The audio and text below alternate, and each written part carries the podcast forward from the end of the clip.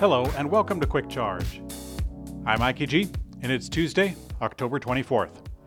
Tesla is planning a new congestion fee at supercharger stations, building on top of an already controversial practice. Back in 2019, Tesla introduced a new feature at stations to help shorten charging session during a busy time. The automaker started to limit owner's state of charge to 80% at select high traffic sites. This limit can be lifted by the vehicle owner and remain in place to slower charge between 80 and 100%. But that may change as a hacker known as Green has looked into the latest Tesla software update and found that Tesla was working on something called a congestion fee. Based on Green's discoveries, it sounds like at those busy stations where Tesla automatically sets the 80% limit, the automaker would now implement a fee if the owner decides to lift up the limit and charge above 80%. It's not the first time that Tesla has introduced a new fee at the superchargers. The automaker also instituted a supercharger idle fee, which applies when the car is completely done charging and still parked. This just in, people are arguing on the internet. Tesla fans and naysayers are arguing about the Tesla Cybertruck and its build quality. A thread on Real Tesla subreddit garnered over 240 comments, mostly trashing the Cybertruck's fit and finish. Still images of various prototypes are being discussed, which already displays the silliness of the argument in general. Earlier this year, Elon Musk told the Cybertruck team that they need to focus on build quality as the pickup will have sharp designs and stainless steel to make flaws more visible.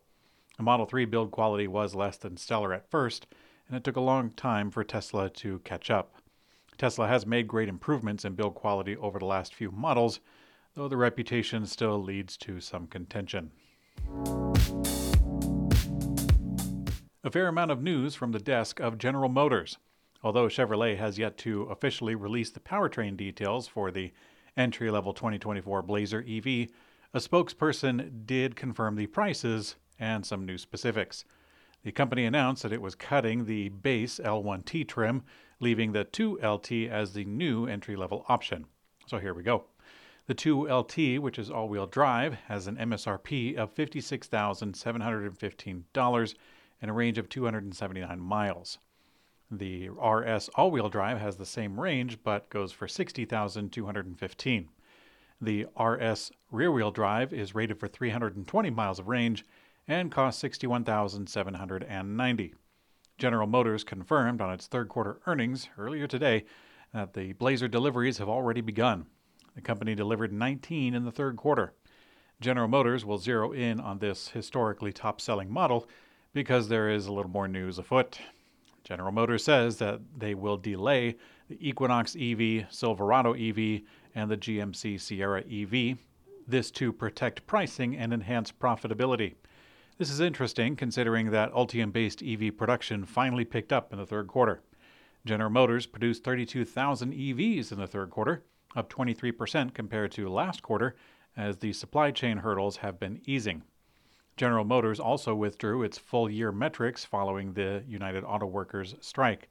The company says that once the new contracts are assigned, they will have more clarity around financials due to uncertain labor costs. Today's episode is sponsored by AMP, makers of energy management solutions for e mobility products. Team AMP is known for its expertise in the industry when it comes to understanding the battery and its functionality.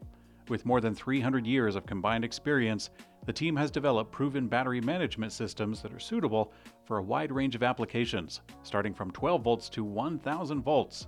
That extends to the AMP battery management systems algorithms that help companies building e mobility products improve battery life while maximizing the power that can be safely utilized. The company also offers a highly integrated combination of charging software and hardware with AMP EMU. That includes an all in one DC DC converter, onboard charger, power distribution, and a charge controller for electric vehicles. This unit saves space and cost in your EVs while providing maximum power density brands building new electric vehicle products will want to consider the AMP EVCC, a state of the art charge controller for electric vehicles with support for all major charging standards, including CCS, NACS, and CHAdeMO. and the AMP Fast Charge Junction Box to enable Level 3 DC fast charging, all built on the AMP charging software stack, the world's number one charging software capable of complying with all major charging standards globally. You can learn more about the AMP energy management solutions at amp.tech. Okay, let's go to the Chevy Bolt. A couple of stories here. For the existing models, General Motors is trying to cover their bases as the owners who did not receive the battery recall switch out before the end of the offer are a little perturbed. General Motors is offering owners of Bolts between the years of 2020 and 22 an early payment of $1,400. This in anticipation of a class action settlement and in exchange for installing a piece of diagnostic software that the company says will detect whether a battery replacement is required. Previously, General Motors was replacing the entire pack, more or less no questions asked, effectively giving owners of old vehicles a new battery. Now, when the software fix was announced and the hardware replacement was taken away, this left many customers aggrieved at being promised a new battery and then not receiving it. After years of poor communication over this issue from General Motors, many customers are rightly distrustful of GM's proposed remedies. Now, looking forward to the new Chevy Bolt, which is still a ways away, this will be built on the Ultium platform, and GM said in their earnings call that it will be the first to receive the lithium iron phosphate batteries. This to help lower the costs and make the vehicle more affordable for buyers. The CEO, Mary Barra, explained that the next generation Bolt will be, quote, an even better EV. This with engineering and manufacturing enhancements. If it's anywhere near the sale price of the old Bolt, in the last few years anyway, then it will still be a sought after vehicle. The company has yet to provide a release date, but the vehicle program was not mentioned in the list of delayed vehicles. Chinese automaker Xpeng held its fifth annual Tech Day in Guangzhou, China, and there's some fun promises and projects on display. The keynote included full autonomous driving, an AI powered driving feature that will learn specific routes, new software, and an EV with an aircraft in the back. And who could forget the new humanoid robot? Let's go.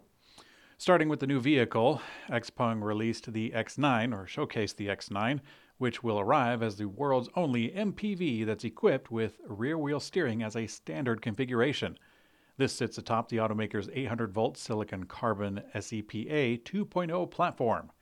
The company introduced AI Valet Driver, which is a new ADAS feature that learns and saves specific routes after the EV owner manually drives it once. The system can take over and drive that same route for you autonomously going forward, specifically in driving scenarios in the city. And following in the footsteps of Tesla, Xpeng showcased a humanoid robot. For now, Xpeng showed images of the robot in factories and welcoming people in a showroom. Not too much to actually demonstrate there, but Xpeng released much more, such as their flying car.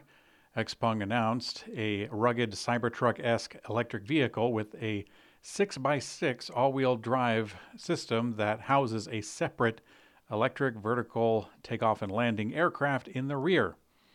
Sounds like the team at Xpeng has a lot of work to do, as conquering humanoid robots, flying cars, and even what we now consider a simple minivan, each of these to be very difficult tasks.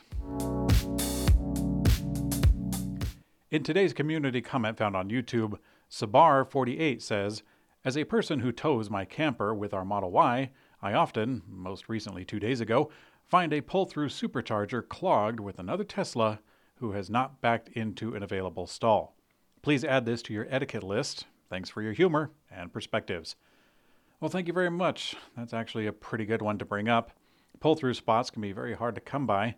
I remember when the F 150 Lightning was first being promoted, Ford had said that they would be building a charger network to accommodate the vehicle, including pull through spots for trailers. I think this is rather wise, assuming they actually do it. This is actually pretty good considering that when chargers are on the Continental Freeway, they're generally placed where land is quite cheap. There's a little town in Utah called Scipio that I've stopped at many times. When I had a natural gas vehicle, I would have to stop there every time I head south because it was the only option. Now, I don't know if it's true, but I heard a rumor that there was a murder in that small town. At the gas station, the zebra was killed by the camel in the petting zoo, or so I heard. One thing is for sure The zebra is not there anymore. The camel still is. Thanks for watching Quick Charge. I'm Mikey G, and I hope you have a great day.